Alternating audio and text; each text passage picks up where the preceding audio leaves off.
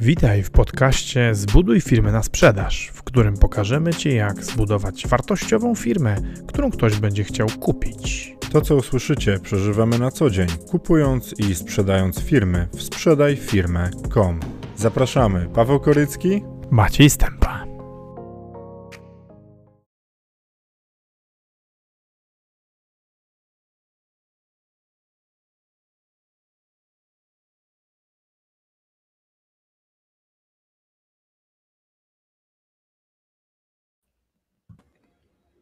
Cześć, witajcie. Witamy Cześć. Was serdecznie. Udało nam się przejść przez e, drobne kłopoty z mikrofonem u Macieja. Nie wiemy czemu się wyłącza mikrofon, jest wyciszany, ale już chyba działa. Przywitaj się Macieju, zobaczymy jak się słychać. Halo, halo, halo, czy słychać co mówię? Dobrze, ja Ciebie słyszę, mam nadzieję, Nie że nasi słuchacze również. Słuchajcie, e, wczoraj mówiliśmy o największych błędach przy sprzedaży firmy, które mogą nam rozwalić transakcje i generalnie doprowadzić do tego, że e, nie sprzedamy naszego biznesu. Zabrakło nam czasu, e, więc dzisiaj kontynuujemy. Mamy jeszcze kilka punktów, więc ta dziesiątka dzisiaj jest przekreślona, bo dodaliśmy troszkę informacji, na które wpadliśmy od wczoraj, e, przyglądając się naszym e, klientom. Wrzuciliśmy też do nas na fanpage kolejną ofertę sprzedaży firmy, e, więc jeśli jest ktoś z Was jest zainteresowany kupnem centrum rehabilitacyjnego gdzieś w Polsce, to zapraszamy serdecznie. E, I tak, e, cześć Aga, bardzo miło Ciebie widzieć, e, dobrze, że nas słychać. E, Podsumowanie z wczoraj, ja mam na kartce spisane o czym e, mówiliśmy. Cześć Marcin, słuchaj, Marcin pisze jakość mikrofonu jak na koncercie Krzysztofa Krawczyka, o haj. Maciej może też chciał być marynarzem. Eee... Słuchajcie, i teraz tak, o czym wczoraj mówiliśmy? Pierwszy błąd, który wczoraj był, to decyzja o sprzedaży firmy, czyli nie podjęcie tej decyzji w taki sposób pełny, niezaangażowanie się samym, całym sobą. E, Druga rzecz to brak planu działania. Słychać mnie u ciebie, Maćku. Coś jeszcze gadam. Naprawdę? Tak. Mm, Nie masz Wiesz może to- jeszcze jakiegoś włączonego YouTube'a czy czegoś? w sensie nie, że, że, że wraca do ciebie, ale to, to jest Paweł, to, jest Paweł, no kwestia software'u, mus, musisz to przeżyć. Dobra. Poczekaj, E, chyba, że to chyba, że to jest. A, dobra, przepraszam, YouTube leciał w tle. Właśnie. E, Drugą rzeczą jest e, brak, brak planu działania, czyli robimy to w niepoukładany sposób. Nasza sprzedaż firmy jest nieułożona i jest robiona powiedzmy mało profesjonalnie. E, Trzecią rzeczą zła wycena lub brak wyceny. Jeśli nie mieliśmy wyceny lub nasza wycena była źle zrobiona, to będziemy mieli kłopot ze sprzedażą. Czwartą to, co z Macieja tak wczoraj roz, rozbawiło, czyli źle zrobiony teaser lub brak teasera e, i kłopoty z tym związane. Pięć, zachowanie poufności i niepodpisanie takich umów. Sześć, negocjacje w rękach prawników i oddanie tych negocjacji nie komuś, kto biznesowo patrzy, a myśli o tym, tylko o tym, jak ma być umowa zrobiona, ale do tej umowy dzisiaj jednak wrócimy, bo to nie jest tak, że prawnicy nie są potrzebni. Są potrzebni i powinni, powinni brać udział przy tym procesie, ale nie we wszystkim. E, Siedem to było złe zapisy w umowach, e, czyli źle zrobiona umowa, ale e, nie na poziomie prawnym, ale złe ustalenia bardziej w ten sposób, czyli zgadzamy się na nieodpowiednie warunki sprzedaży naszego przedsiębiorstwa e, do kogoś, kto to kupuje. E, I teraz wchodzimy już w nowe punkty, które spisaliśmy jeszcze. E, I tym punktem ósmym, następnym, jest okłamywanie kupującego. E, Okłamywanie kogoś, kto będzie kupował naszą firmę, e, niepowiedzenie wszystkiego, lub e, wiecie, tak jak kiedyś się mówiło, że za komuny przyjeżdżał dygnitarz i się malowało trawę na zielono i będzie super, nie? To jest jak kręcenie licznika w Mercedesie. E, Ja o tym ostatnio opowiadałem, że wiecie, brem, kiedyś pomagałem ściągać samochody i ściągaliśmy Mercedesy E-klasy, takie klasyczne w kolorze e, beżowym, taksówkarskim. I wiecie, ludzie w Polsce myśleli, że one mają 200 tysięcy i tego oczekiwali i tam było pół miliona. i każdy, kto się znał na tych samochodach, wiedział, że to auto ma pół miliona przejechane. To samo jest z kolorowaniem, koloryzowaniem waszej firmy, pimpowaniem jej.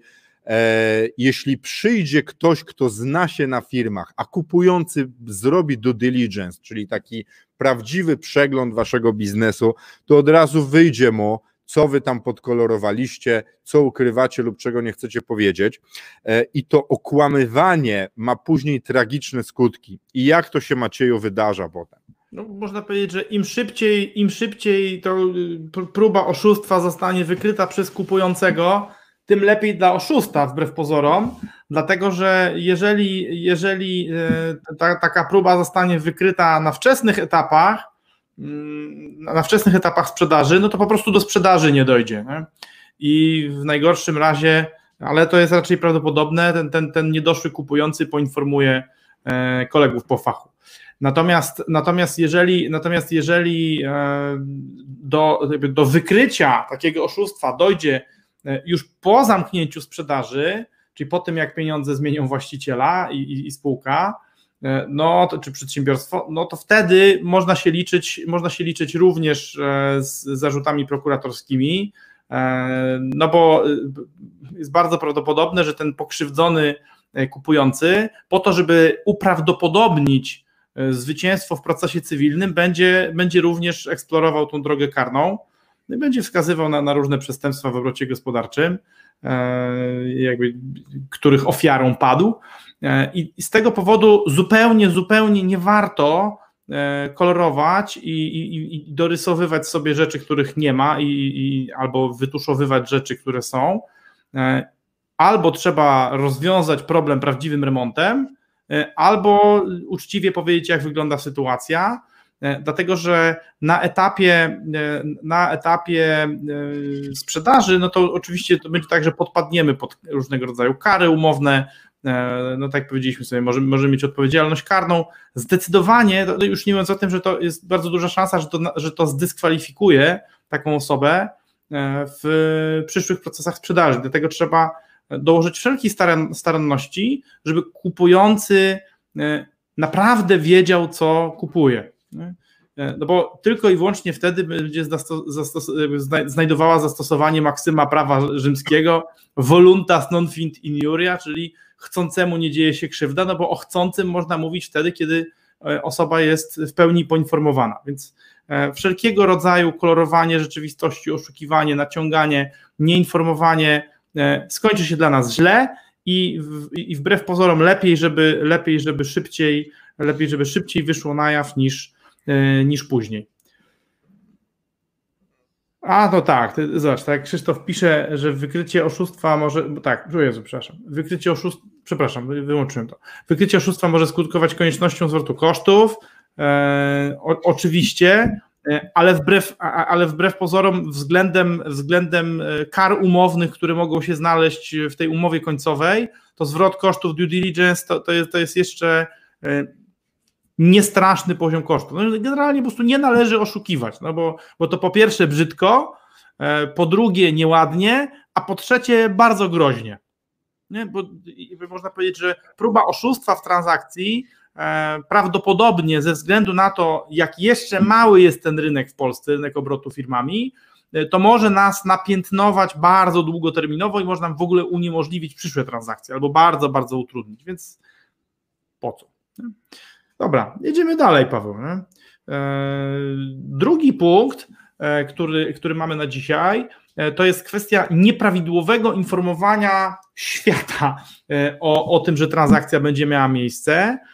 I to zarówno tyczy się pracowników, jak i, jak i, jak i otoczenia takiego bezpośredniego kooperantów czy klientów, ale również, ale również tego, tego takiego szerszego otoczenia.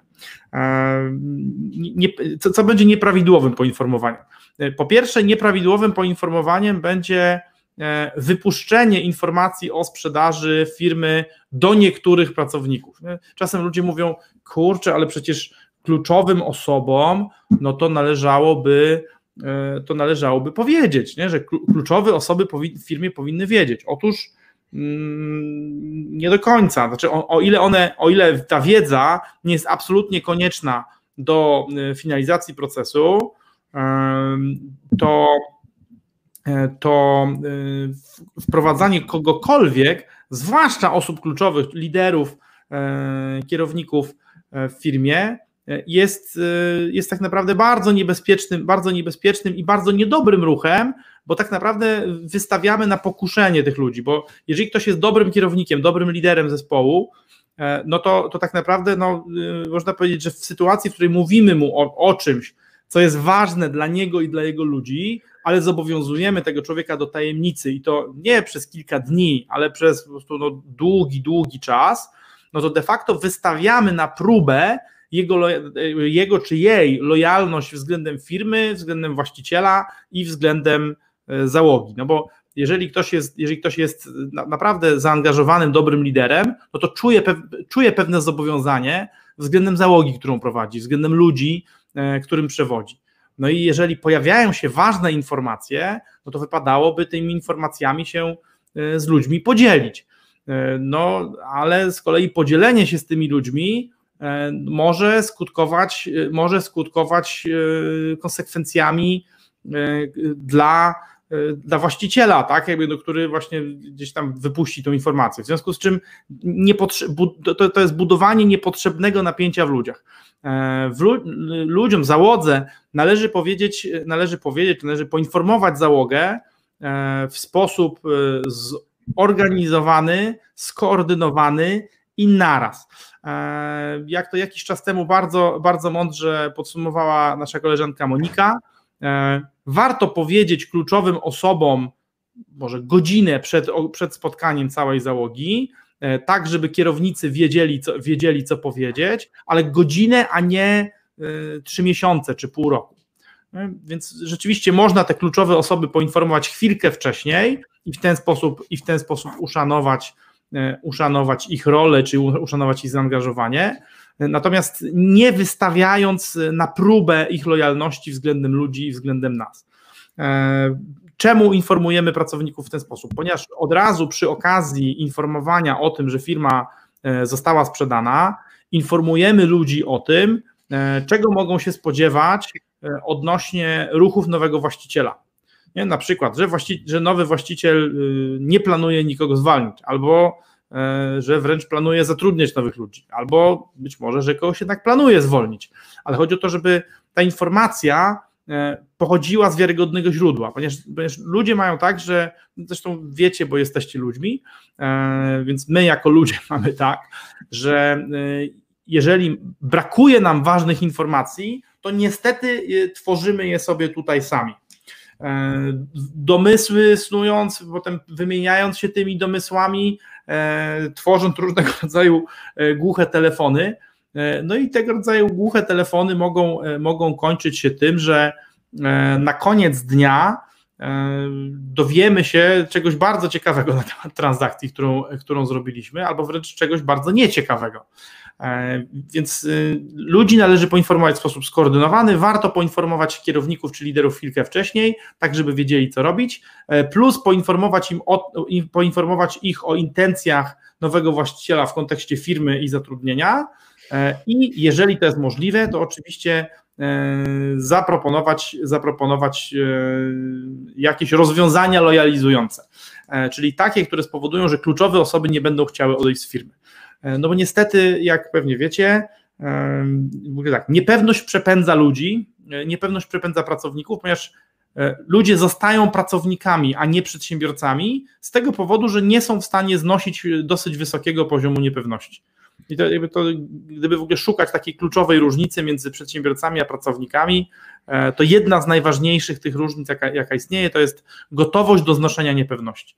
W związku z czym, jeżeli w firmie E, jesteś pracownikiem i jesteś tam po to, żeby mieć pewność, i ta pewność znika i zastępuje ją niepewność, i zastępują ją niewiadome, e, no to niestety trzeba liczyć się z tym, że ci najbardziej wartościowi ludzie e, zaczną szukać alternatyw. Dlaczego? Dlatego, że oni no, wartościowi mają, mają wysoką wartość rynkową, rynek ich docenia, więc ich najchętniej kupi.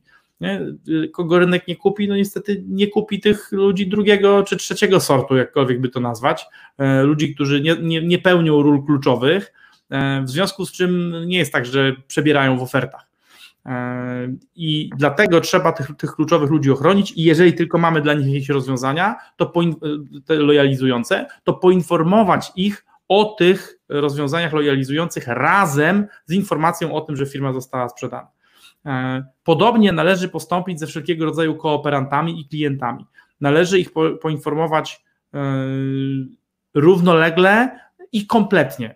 Podwykonawców czy odbiorców e, naszych produktów informujemy o tym, w jaki sposób się, w jaki sposób się zmieni sytuacja i czy się w ogóle zmieni. Informujemy ich, że firma się połączyła albo została wykupiona, nowy właściciel zrobi to i to i w związku z tym nie ma powodu do paniki, biznes będzie dział się tak, jak, tak jak się dotychczas dział, bo tak najczęściej wygląda. Oczywiście są wyjątkowe przypadki, kiedy ktoś kupuje firmę po to, żeby ją zamknąć, E, tudzież zrobić e, jakiś jeszcze inny czarodziejski manewr, e, na którym, na którym, chce, na którym chce jeszcze lepiej zarobić. Natomiast to są stosunkowo wyjątkowe sytuacje. No raczej większość, taka przygniatająca większość transakcji polega na tym, że kupujący, kupujący nabywa firmę po to, żeby korzystać z jej potencjału biznesowego, żeby zarabiać na tym, co ta firma, co ta firma wypracowała. W związku z czym sieci dostawców, pracownicy, załoga, odbiorcy to wszystko stanowi, to wszystko stanowi wartość firmy, więc należy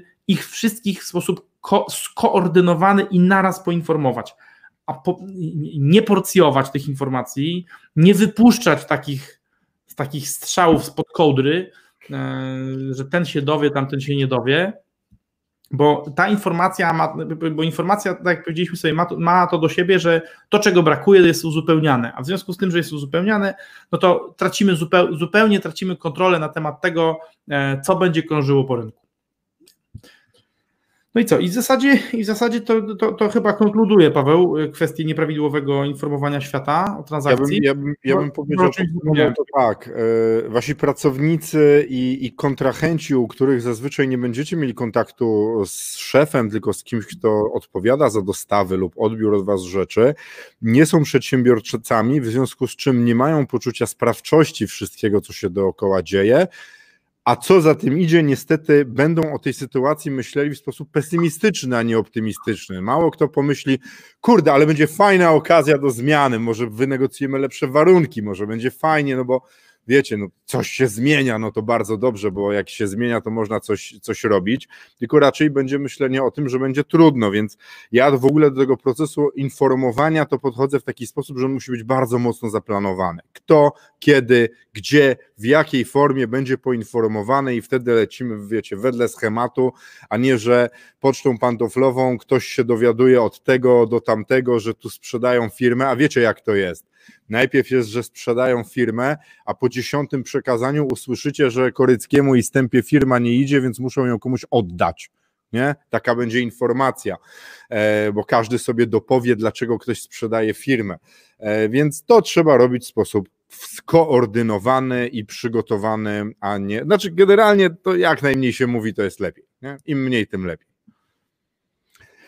Dobra, co mamy następne? Następną rzeczą, którą, którą dodaliśmy też, jest zaciąganie zobowiązań, które nam się może łatwo zaciągać, a które nie są potrzebne do rozwijania firmy. Szczególnie w firmach, które się e, dobrze rozwijają, w których pojawiają się nadwyżki finansowe, mamy skłonność do kupowania różnych rzeczy, do brania rzeczy w abonament, do brania rzeczy w leasing, w kredyt, które niekoniecznie są potrzebne. A słuchajcie, w dobrze budowanej firmie na sprzedaż, tak jak nasza nazwa, nazwa naszych live'ów, zbuduj firmę na sprzedaż, to e, wszystkie aktywa, które posiadamy w firmie, mają do czegoś służyć, mają generować pieniądze, mają robić dochód, znaczy przychód, a później dochód. E, w związku z czym posiadanie w firmie rzeczy, które są niepotrzebne, które e, służyły tylko naszej wygodzie i temu, że my się będziemy lepiej czuli, nie temu, że no, stać nas na bardzo fajne biuro w centrum miasta, ale nie jest to podyktowane niczym, bo nasi klienci i tak do nas nie przyjeżdżają, albo posiadanie maszyny, która być może za jakiś czas się przyda, albo samochodu, bo jeśli zatrudnimy za rok kogoś, to będzie miał czym jeździć no troszkę nie ma sensu, już nie mówiąc, wiecie, o takich kosztach pod tytułem auto żony, która w ogóle w firmie nie pracuje i, i rzeczy dla naszej rodziny. I tu zacznie się proces odchudzania i, i ten, ten punkt Maciej wrzucił, więc e, Macieju, co myślałeś jeszcze więcej o tych nie, znaczy o tym zaciąganiu zobowiązań, które nie powinny istnieć w naszym biznesie? Przede wszystkim, przede wszystkim mam tutaj na myśli e, inny mechanizm, znaczy taki, który, który ma związek z uwiężeniem się samemu e, w konieczność zamknięcia transakcji z tym kupującym, z którym ona jest najbardziej zaawansowana bo e, niestety zdarza się, że ludzie, którzy są na etapie sprzedaży, i to części z nas też się wydarzyło, sprzedając nasze firmy, e, że zaczęli już mentalnie wydawać pieniądze, które kupujący miał zapłacić. I teraz, e, jeżeli. A, albo to mentalnie. Od tej, albo... strony, od, od tej strony już osoby sprzedającej. Tak, oczywiście. Czyli dzielenie skóry na niedźwiedziu. Tak, znaczy w oczywisty sposób to, o czym powiedziałeś, czyli robienie, robienie przed samą transakcją zakupów czy inwestycji, e, które, e, no, które nie przekładają się e, jakby w, według wynegocjowanego algorytmu transakcji, nie przekładają się na wzrost wyceny, no to jest po prostu szaleństwo i to, i to w oczywisty sposób to, to, to tego też trzeba unikać. E, a to się też zdarza, nie? Że, jakby, że jeszcze tam w ostatniej chwili jakieś zakupy, jakieś, jakieś ruchy, e, no, które, które nie tylko nie, nie podwyższają, wręcz jeszcze obniżają, e, obniżają wartość transakcyjną, no to, to, na, to bym, na to bym bardzo mocno uważał. Natomiast, natomiast ja miałem raczej na myśli ten mechanizm związany z tym, że sprzedajemy i już o to myślimy sobie, że kupimy to, to, to i tamto. Nie? E, i, i, kup, i albo kupimy, albo, albo wręcz myślimy, albo wręcz już deklarujemy, że to kupimy, wpłacamy jakąś zaliczkę i teraz w sytuacji takiej, w której zaczynasz wydawać pieniądze, których jeszcze nie masz e, i chciałeś sprzedawać swoją firmę za 5 milionów złotych i jesteś przekonany, bo broker cię utwierdza w tym, że to jest dobra cena, e, ale twój kupiec w ostatniej chwili mówi, wiesz co, nie dam ci pięciu, dam ci cztery. Kupujesz? Y, sprzedajesz, przepraszam? To jeżeli jest tak, że ty jesteś naprawdę, bo, większość sprzedających, większość naszych klientów jak mantrę powtarza nam jedną rzecz. Ja nie muszę sprzedawać. Tak. I pewnie to jest prawda. Nie? W tym sensie nie mają noża na gardle. No bo firmy, które, firmy, które muszą sprzedać, no to się dosyć kiepsko sprzedaje zazwyczaj. Nie? Ale chcą. No i teraz, jeżeli chce, jeżeli chce sprzedać, to wszystko jest dobrze, bo jeżeli chcesz sprzedać, no to, to, to, sprzeda to sprzedasz na takich zasadach, które ustalisz.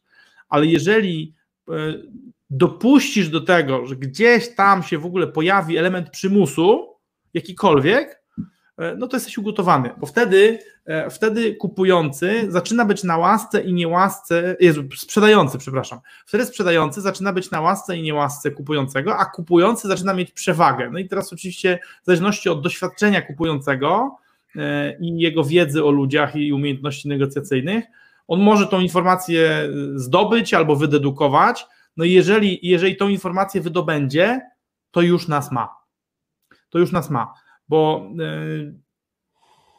takie numery pod tytułem, że taki e, last minute price drop, e, w ostatniej chwili jeszcze podcinasz, e, podcinasz tą, tą ofertę cenową, już dobra, no to wszystko mi tutaj pasuje, to tamto, siam to, złożyliśmy tą ofertę warunkową na tyle i tyle, no ale znaleźliśmy takie rzeczy w ramach badania firmy, no że, że no musimy skorygować tą ofertę o tyle. No i teraz, jeżeli, jeżeli ty jeżeli ty już mentalnie, czy, czy jeszcze gorzej, realnie już zacząłeś, czy zaczęłaś wydawać te, te niezarobione pieniądze, no to się znajdujesz bardzo często w pułapce. W pułapce, e, w pułapce tak naprawdę przyszłych zobowiązań, e, no, z których ciężko się będzie, ciężko się będzie wykręcić, a w związku z tym no musisz, musisz się liczyć z tym, że po prostu, że będziesz czuć wewnętrzną presję. Ba, jeszcze jak pan coś żonie obiecasz, czy dzieciom, czy teściom, e, no to potem jeszcze można powiedzieć, że tylko i wyłącznie będziesz wzmacniać e, czy zacieśniać powróz zakręcający się wokół twojej, wokół twojej szyi. Paweł, Marcin dodaje, że przed sprzedażą firmy dość często pompowana jest liczba pracowników, E, zazwyczaj są to pracownicy biurowi, najczęściej związani z PR. Nie pokazuje to, że firma rośnie. Problem w tym, że w małej ilości przypadków nowy zasięg pracowników, nowy zasięg pracowników zarabia na siebie po sprzedaży. E, no i to, to bardzo, bardzo cenna obserwacja. Bardzo dużo zależy, mam takie wrażenie, Marcin, od tego, jakie są parametry kalkulacji transakcji. Tak. E, jak jest liczona cena transakcyjna?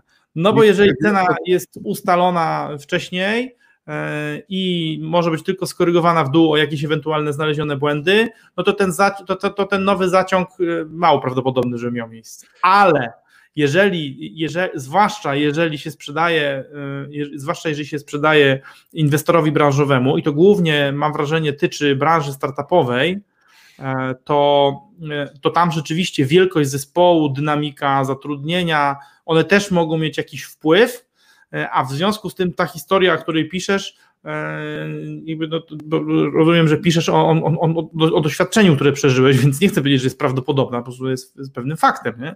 Natomiast, natomiast chcę powiedzieć, że e, taka historia ma większe szanse wydarzyć się przy sprzedaży do branżowego. E, natomiast to trochę niestety, bym powiedział, że ociera się o, o, o tą pierwszą rzecz, o którą, którą dzisiaj poruszyliśmy, czyli okłamywanie czy oszukiwanie kupującego. No bo bajerowanie kupującego, że będzie o to zajebiście, bo tutaj zatrudniliśmy nowych ludzi i tu właśnie zespół rośnie, e, no to niestety i, i, i, potem się okazuje, że i potem się okazuje, że tak, tak, pisze, tak piszesz Marcin, e, ci ludzie nie zarabiają na siebie, no to no może nie jest oszustwo takie, gdzie da się kogoś złapać za rękę i mu nałożyć kajdanki, aczkolwiek jest to pewien smród biznesowy, który który może, który może potem się za nami ciągnąć. Nie?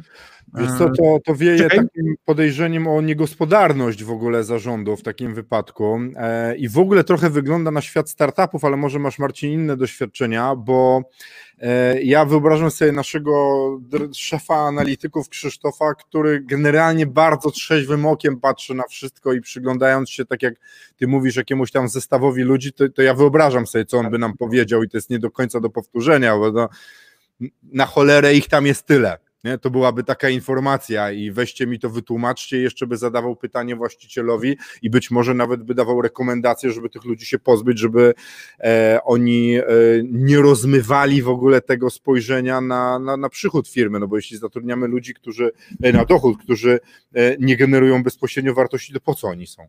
To, no, no, no ludzie w firmie po to, żeby generować pieniądze, ale wyobrażam sobie, tak jak macie sytuacje, w których faktycznie pewne parametry sprzedaży mogą być e, tak ułożone. Kiedyś była taka słynna transakcja e, zakupu kliniki e, na podstawie ilości kontraktów, które ta klinika posiadała i słychać mnie u ciebie. Tak, znowu niestety. E, tak. I e, to polegało na tym, że ta klinika, która była kupowana, na sama nakupowała mniejszych podmiotów, żeby sobie pod, podbudować ilość kontraktów, które posiada. W związku z czym byli sprzedani, znaczy byli kupieni za dużo większą kwotę. No, no zdarzają się tego rodzaju wydarzenia. Mikołaj e, Chorbowy pisze: Ciekawe, czy sprzedadzą AirHelp. Totalnie leżą, a loty zagraniczne wystartowały od wczoraj. Startup na 600 osób. Słuchaj, no wiesz, to z AirHelpem to jest tak jak z Allegro, które według niektórych definicji amerykańskich ciągle jest startupem. E, AirHelp też jest startupem i, i osoby nim zarządzające i właściciele mówią, że to jest fajny startup, bo jest taki fajny i jest startupem.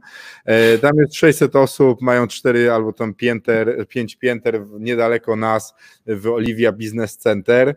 E, tylko wiesz co, ja nie wiem, czy to mocno wpłynie. To trzy miesiące były lockdownu, a u nich sprawy się toczą i toczą też, więc oni przyszłe przychody mają jakieś tam zapewnione.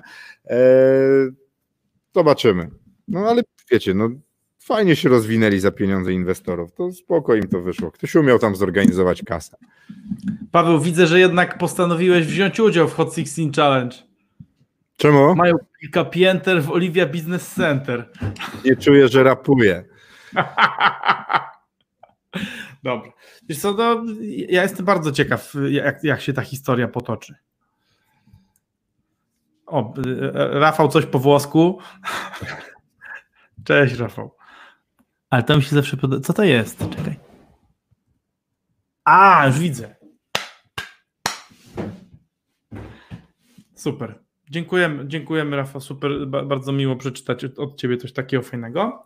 E, a my jesteśmy, a my jesteśmy na końcu tej, tej kwestii wydawania niezarobionych pieniędzy, e, więc jeżeli, jeżeli chodzi o, o, o te, te, bym powiedział, dwa praktyczne wnioski, to po pierwsze warto nie robić, warto nie robić e, wydatków czy inwestycji, które nie przełożą się na wyższą cenę transakcji, już na tym ostatnim etapie rozbiegu, to po pierwsze, a po drugie, e, warto nie ładować się e, w taką pętlę zobowiązań, czyli wydawać tych pieniędzy, które zarobimy na sprzedaży, zanim jeszcze tej sprzedaży dokonamy, no bo potem może być tak, że ktoś, że ktoś przymusi nas e, przy użyciu, przy użyciu tego lewara do zrobienia transakcji, mimo że ona nie będzie dla nas tak korzystna, jakbyśmy, jakbyśmy chcieli. Nie? Ale zobaczcie, ten punkt mówi jeszcze o jednej rzeczy, bo my tak często mówimy, że firmę należy sprzedawać, kiedy ona jest w najlepszym momencie swojego życia, jak dobrze zarabia, i kiedy faktycznie nie mamy noża na gardle i nie musimy jej sprzedać. Dlaczego? Bo nie ma wtedy tego, e, e, tego argumentu negocjacyjnego, który ktoś zobaczy, jak jest dobrym negocjatorem u nas, że my musimy sprzedać. Jak nie musimy sprzedać faktycznie i sprzedajemy dlatego, żeby zmonetyzować nasz wcześniejszy czas, ale firma się rozwija, to nikt na, nie będzie grał na nas emocjami, że my musimy sprzedać i jest to ten moment, kiedy on nam daje pieniądze i mamy spokój. E, więc e, no, no, no, firmy się sprzedaje, kiedy są w najlepszym momencie swojego życia i właściciel ma komfort bo wtedy będzie mu się łatwo negocjowało, da nam wytyczne i my będziemy za niego negocjować i on nie będzie nam mówił, że on musi dostać pieniądze, tylko będziemy sobie, no, no może to potrwać tyle, ile będzie musiało trwać i, i żebyśmy dostali jak najlepsze pieniądze. Y, widzę, że Marcin pisze, że dobry startup ma e, runway 9 do 12 miesięcy, e, że nie powinien mieć problemu z 3 miesiącami przestoju jeżeli jest super sfinansowany i ma, i, i, ma nieryzykowną strukturę finansowania, to, to oczywiście, to oczywiście jest, jest e, dokładnie tak, jak mówisz. E, natomiast, natomiast sporo młodych, młodych, prężnych, odważnych przedsięwzięć biznesowych e, takiego finansowania nie ma. Chociaż w kontekście tego, tego ruchu lotniczego, bo Mikołaj, Mikołaj przywołał, Mikołaj, Mikołaj przywołał AirHelp, a ja wczoraj rozmawiałem e, z osobą, która e, ma spore pojęcie o tej branży lotniczej i z, i z drugą osobą, która też myślę całkiem, całkiem sporo wie, tylko że ta jedna osoba to jest ze strony establishmentu lotniczego, a druga osoba, a druga osoba ze startupu, który robi coś dla linii lotniczych. I to, i to właśnie chłopak, chłopak w, w zasadzie szedł pod dokładnie tych samych liniach myślenia co Marcin, mówi E, no w związku z tym przestojem on zwolnił cały team deweloperski, no bo nic się nie dzieje, linie lotnicze nie latają, ale pieniądze mają, nie mają pieniądze od, od inwestora i wrócą do tego, no ale na ten czas, kiedy nic się nie działo, no to po prostu wszystkich puścił, e, wszystkich puścił do domu, e, no i projekt na ten moment zamarzł. Nie? No ale... tak, zobacz, taki AirHelp, który ma tam z cztery piętra, to każde piętro kosztuje dziesiątki tysięcy złotych miesięcznie e, i przez trzy miesiące płacisz za coś, co nie jest wykorzystywane, jeszcze nie masz przychodu bieżącego. No to wiecie, no tego COVID-u i zablokowania samolotów nikt się nie spodziewał, ale branie tak dużych zobowiązań, które trzeba płacić co miesiąc, no słuchajcie, no pokazało to, że to no nie jest do końca inaczej nieprzemyślane. To, było przemy, to były pewnie dobre decyzje na moment ich podejmowania, ale y, tak duże zobowiązania mogą pewne firmy pogrążyć. AirHelpa pewnie nie, oni pewnie powiedzą inwestorom, że trzeba więcej kasy, żeby potem wyciągnąć to, co już ktoś włożył, ale myślę, będą... Pamiętaj o tym, że oni się zajmują wydobywaniem pieniędzy z linii lotniczych, gdzie czasami, gdzie czasami ten proces wyciągania pieniędzy trwa lata, dwa czy trzy. Tak, dlatego u nich to. Trzy miesiące czkawki. To, I widzisz, i to, jest, i to jest ciekawa rzecz, którą, którą wczoraj, wczoraj usłyszałem tej, od tej drugiej osoby z tej, tej branży lotniczej, e, że linie lotnicze problem będą miały za rok, nie teraz. Mhm. Bo spadek pasażerów, co prawda, jest teraz, ale teraz są różne subwencje rządowe w różnych krajach, pomoc i tak dalej. Natomiast, natomiast e, takie, takie prawdziwe tsunami w świecie linii lotniczych to może nas czekać za, za, około, za około rok, jak się pokończą te programy pomocowe, a im ciągle nie wróci ruch lotniczy do takiego poziomu, jaki był, jaki był no, przed, przed COVID-em. Nie? Mhm. Mikołaj jeszcze dodaje, że daje przykład Rhelpa, e, że owszem, na pewno jest sporo zaległych wiszących w sądach spraw, ale trzy miesiące bez lotów, gdzie pierwsza kasa dla Rhelpa jest z ugód między linią i Helpem, to była prosta kasa do ściągnięcia. RHL po prostu nie przedłuża umów, co normalnie i kroi, co normalnie i kroi etaty na 4 piąte.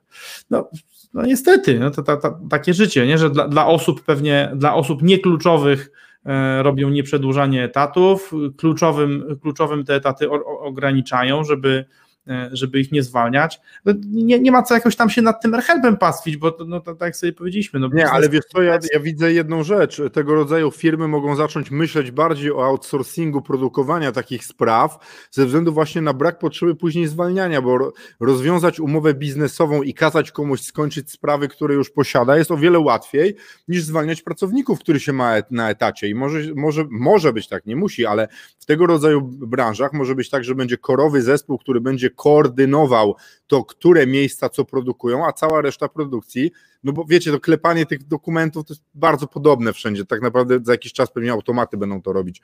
E, to będzie robił ktoś z zewnątrz, gdzie nie będzie obciążenia w razie takiego COVID-a i innych rzeczy e, potrzebą e, trzymania ludzi, bo zobaczcie, gdyby oni mieli siedzibę w USA i tam produkowali, to ludzi by zwolnili z dnia na dzień po prostu by im powiedzieli, słuchajcie, proszę Państwa, proszę nie przychodzić. E, a w Polsce jest trzy miesiące utrzymania pracownika. Trzy miesiące jest umowa, e, jest wypowiedzenie, jeśli nie jest za porozumieniem stron, więc no u nas to, to nie jest takie, wiecie, przyjemne mieć dużo ludzi. Wiesz to Paweł, to po trzech latach, po trzech latach ludzie nabywają prawo do trzymiesięcznego wypowiedzenia. To aż tak nie jest, nie? Ale generalnie nie, nie, nie, nie jest łatwo ludzi zwolnić, bo to jest, to jest tak, że nawet jak ich zwolnić i im wszystko zapłacisz, to, to oni w pewnych, w pewnych warunkach mogą wrócić przez sąd pracy i zostać siłą przywróceni. Nie? No wiesz, no mniejsza jest afera, jak zwalniasz 600 osób, niż jak rozwiązujesz z 20 podmiotami umowę o współpracy. A, to, to, a, to prawda. Po, pobiznesowałbym w ojczyźnie na żywo, ale nie mogę dolecieć. No niestety, no. Przykro na bardzo. Marcin, e, znajdź moment po, po tym, po, po live, żeby z nami czy, czy dwa słowa zamienić, co? Próbowaliśmy się wczoraj do Ciebie dodzwonić, ale nie wyszło. Więc poprosimy, po, poprosimy publicznie. okay. Kolejny, kolejny wątek, który mamy, e, to jest, to jest kolejny błąd. E, to jest zła umowa z brokerem.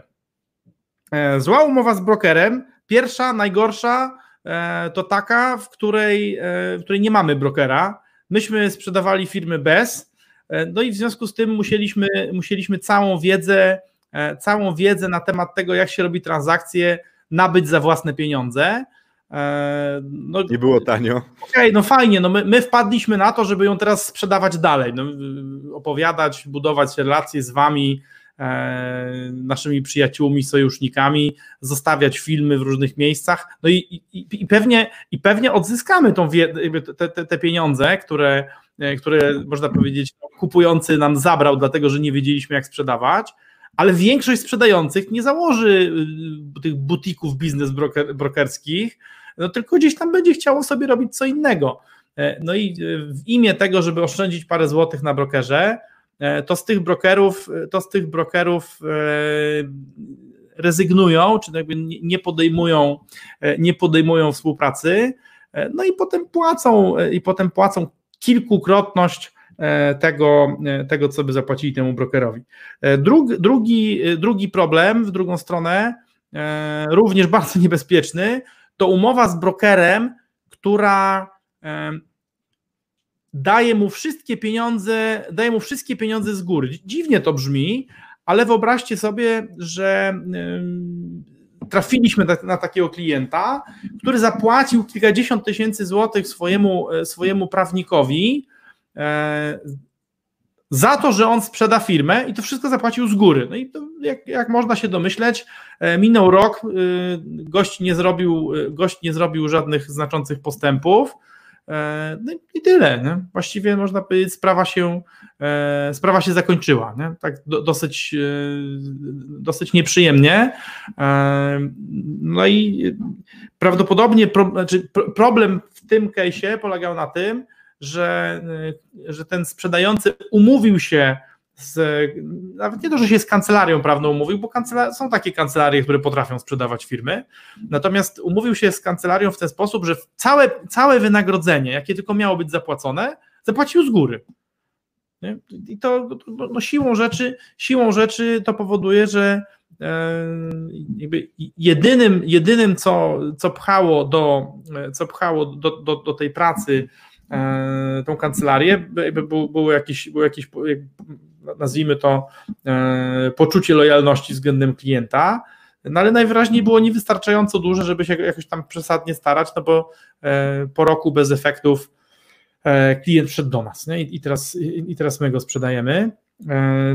Natomiast zła, czyli zła umowa to będzie również taka, która, która będzie powodowała, że brokerowi się opłaca zacząć sprzedaż, a nie opłaca się ją zakończyć. Tak?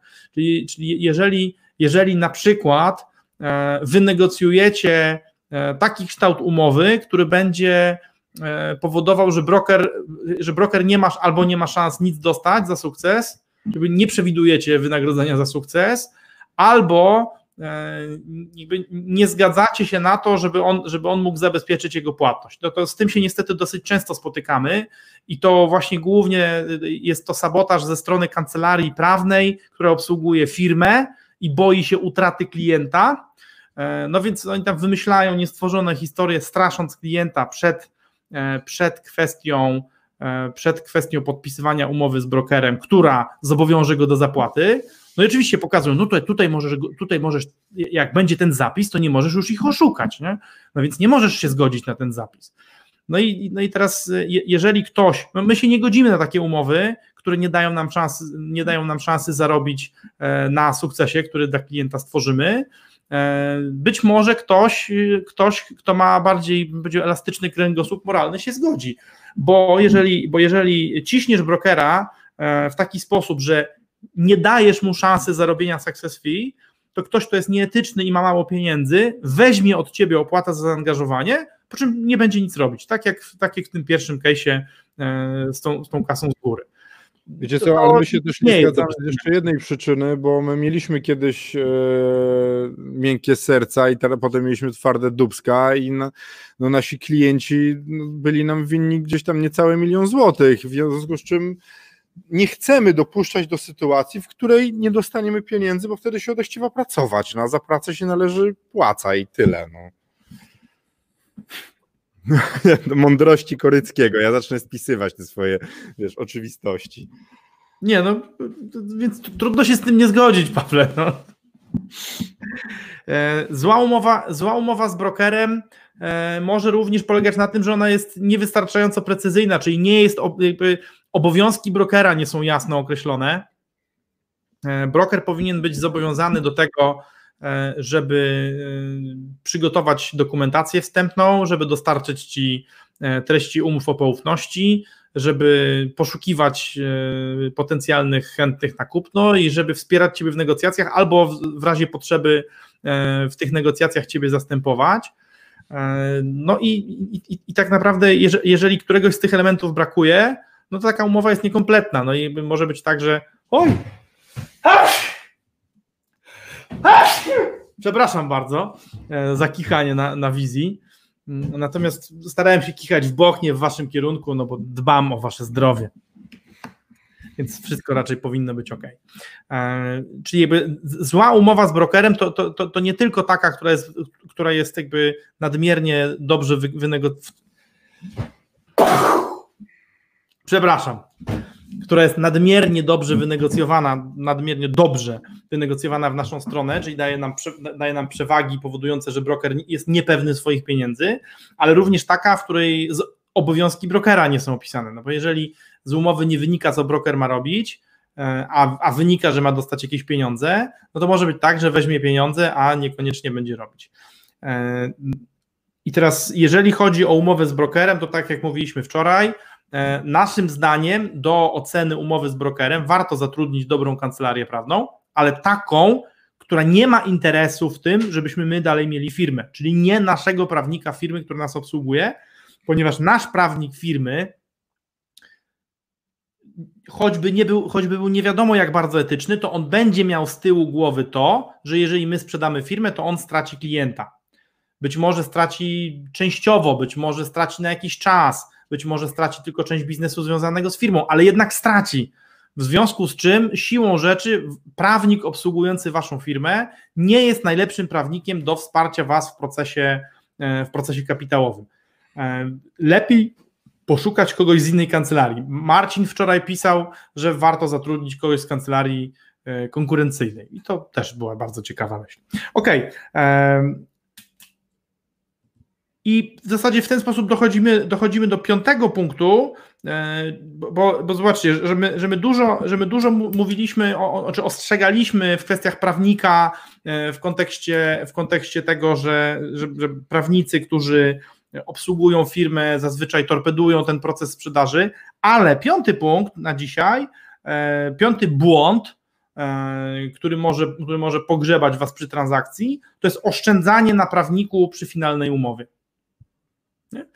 Bo to nie to, że prawnika nie powinno być. Prawnik jest bardzo potrzebny, tak jak Paweł powiedział, ale to musi być właściwy prawnik. On po, po pierwsze musi być kompetentny, czy kompetentna, e, bo to czy mężczyzna, czy kobieta nie ma znaczenia. E, ale po drugie, to musi być, po drugie, to musi być prawnik, który jest niezaangażowany e, w obecny, bieżący interes firmy, czyli on nie ma nic do stracenia na sukcesie, na waszym sukcesie sprzedażowym, i najlepiej, żeby miał doświadczenie, najlepiej, żeby miał doświadczenie w transakcjach kapitałowych. I takiego prawnika potrzebujecie do, do, finalnej, do finalnej umowy, do finalnej umowy sprzedaży. Niektórym klientom podpowiadamy naszych prawników, których mamy, natomiast, natomiast zapraszamy również do tego, żeby, do tego, żeby poszukiwali e, swoich prawników. E, natomiast niestety zazwyczaj jest tak, że prawnik spółki, który zajmuje się sprawami spółki, na tym się po prostu zwyczajnie nie zna, no bo jest dobrym cywilistą, e, czy ma pewną, ma, ma pewną orientację e, w tematach związanych ze strukturą firmy, ale siłą rzeczy na transakcjach kapitałowych znać się nie, nie musi, a czasami niestety to również znaczy, że skoro nie musi, to nie może, nie? No bo, bo, nie ma czasu na to, żeby się w tym, e, w tym obszarze rozwijać. W związku z tym, w związku z tym yy, trzeba sobie znaleźć kogoś, kto będzie te, te, te kryteria spełniał, czyli nie, be, nie będzie tracił na tym, że nie będzie tracił na tym, że wy sprzedacie firmę, nie straci biznesu, bo, bo go wynajmujecie i tak tylko do tego. Po drugie, będzie, będzie kompetentny i po trzecie, wiesz, zapomniałem, co, miał, co było po trzecie, Paweł.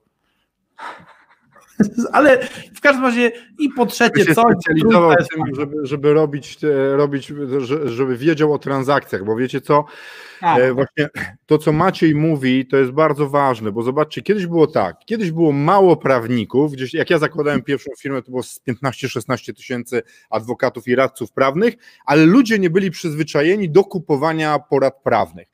A teraz ludzie się przyzwyczaili do kupowania porad prawnych, tylko z kolei prawników jest 60 czy 70 tysięcy, rozumiecie? Od groma ludzi. W związku z czym kancelarie, te szczególnie małe, nie specjalizują się i wyglądają jak sklepy wielobranżowe. Mięso, warzywa, zabawki, e, nawóz, e, części do traktorów, uszczelki do motocykli, wszystko, wszystko w jednym. I to jest tak, prawo karne, cywilne, KSH, odszkodowania, wypadki, wszystko robią. A jak ktoś robi wszystko, prawo jest ogromne, naprawdę. My mieliśmy swoją kancelarię prawną jako współwłaściciele, to tam sam regał z książkami mówiącymi, każda książka o innym fragmencie prawa zajmował pół ściany. Nie da się znać na wszystkim. A ze względu na to, że jest tak dużo prawników, to oni łapią wszystko, żeby móc żyć i zarabiać, co jest zrozumiałe, ale niewiele jest jeszcze kancelarii, które się naprawdę w Polsce specjalizują w robieniu albo samych transakcji, albo jakiegoś innego fragmentu prawa. I niestety jest tak, no to wiemy, bo, bo przyglądaliśmy się temu, że część prawników będzie na was eksperymentować, bo oni słyszeli o transakcjach, uczyli się o tym w trakcie studiów albo aplikacji, może nawet gdzieś to widzieli po drodze, ale wezmą od was pieniądze za naukę. A jak to jest z nauką? No, można się przewrócić. Więc poszukajcie i popytajcie o kancelarię albo o prawnika, który miał już kontakt z transakcjami i nawet jeśli on będzie sporo droższy niż inny, który wam mówi, że będzie mógł to zrobić, to ja bym brał tego droższego, bo zapłacicie raz więcej, a nie na przykład trzy razy za poprawianie kogoś. Nie? No to nic dodać, nic dodać, nic ująć. Nie? Czyli innymi słowy, jeśli oszczędzać, to oszczędzać na tym, e, na czym się znacie, a, a jeżeli się na czymś nie znacie, to nie warto na tym oszczędzać, bo nie jesteście w stanie, nie jesteście w stanie ocenić, e, czy ta oszczędność wam e, przypadkiem nie zrobi, nie zrobi dużego bardzo albo bardzo dużego problemu. Marcin pisze następującą rzecz. Nie używajcie templatek ściągniętych z internetu. Jest kilka serwisów, które udostępniają przykłady, ale wielu traktuje to jako dokument do użycia. Koszt prawnika to koszt, który trzeba ponieść, bo inaczej grubość skóry zadu zostanie przetestowana dość szybko. I to jest prawda. No, niestety, jak się ma miękkie serce i jest się sknerą, to później nie dość, że trzeba mieć twarde dubsko, to jeszcze płacimy jeszcze raz za wiele rzeczy. To z prawnikami jest tak z księgowością. No fajnie, że można mieć tanią księgowość, ale potem trzeba będzie na przykład trzy lata w tył księgować, a księgowanie retrospektywne miesiąc po miesiącu to są dopiero drogie rzeczy. I tak samo jest z prawnikiem.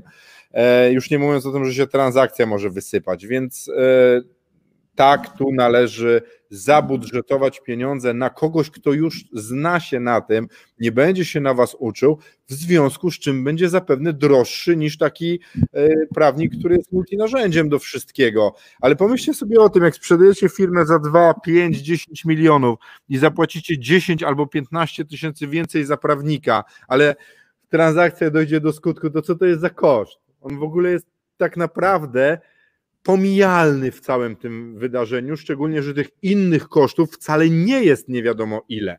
Ten prawnik jest jednym z elementarnych kosztów transakcji, oprócz kosztu brokera, e, i trzeba się po prostu przygotować, że on będzie. No i tyle. Tak. Tak. Wiesz, no, można powiedzieć, że.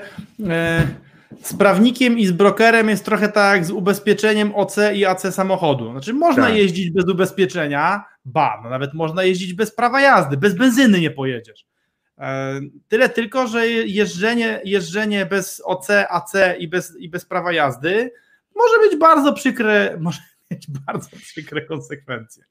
No i cóż, i chyba wyczerpaliśmy tym, tym, samym, tym samym listę i mam wrażenie, że chyba dzisiaj rekordowo szybko skończymy, bo po 50 minutach. Tak. Dziękujemy Wam bardzo za udział, dziękujemy Wam za, za komentarze. Marcinie, Maciej będzie się do Ciebie odzywał jeszcze z jedną sprawą, bo prywatę mamy do Ciebie. E, ale ja Was zapraszam na jutro na spotkanie z gościem, który na poprzednim live z Maciejem zrobił furorę, z Tomaszem Nowickim, e, z byłym Januszem Biznesu i ja będę z nim jutro rozmawiał, jutro drugi wywiad z Tomkiem Nowickim.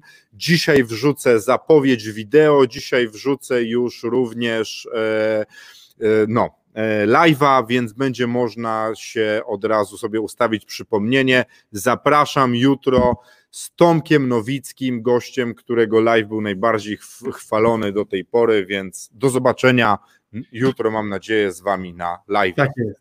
A to, to, ja, od razu, to ja od razu zapowiem, że w piątek e, z kolei rozmawiamy z Piotrem Motylem, e, człowiekiem, Piotr Motyl, człowiek, e, człowiekiem, przedsiębiorcą, koneserem życia, który od siedmiu lat mieszka sobie w Tajlandii i e, w tej Tajlandii pokazuje, że można zdalnie robić przeróżne fajne biznesy i niektóre z nich, niektóre z nich nadają się na sprzedaż i o tym e, i o tym, jak budować firmy na sprzedaż z daleka i, w, i o tym, dlaczego warto sprzedawać firmy, a nie warto pozwolić, żeby się zepsuły w piątek z Piotrem Motylem, a w czwartek niespodzianka.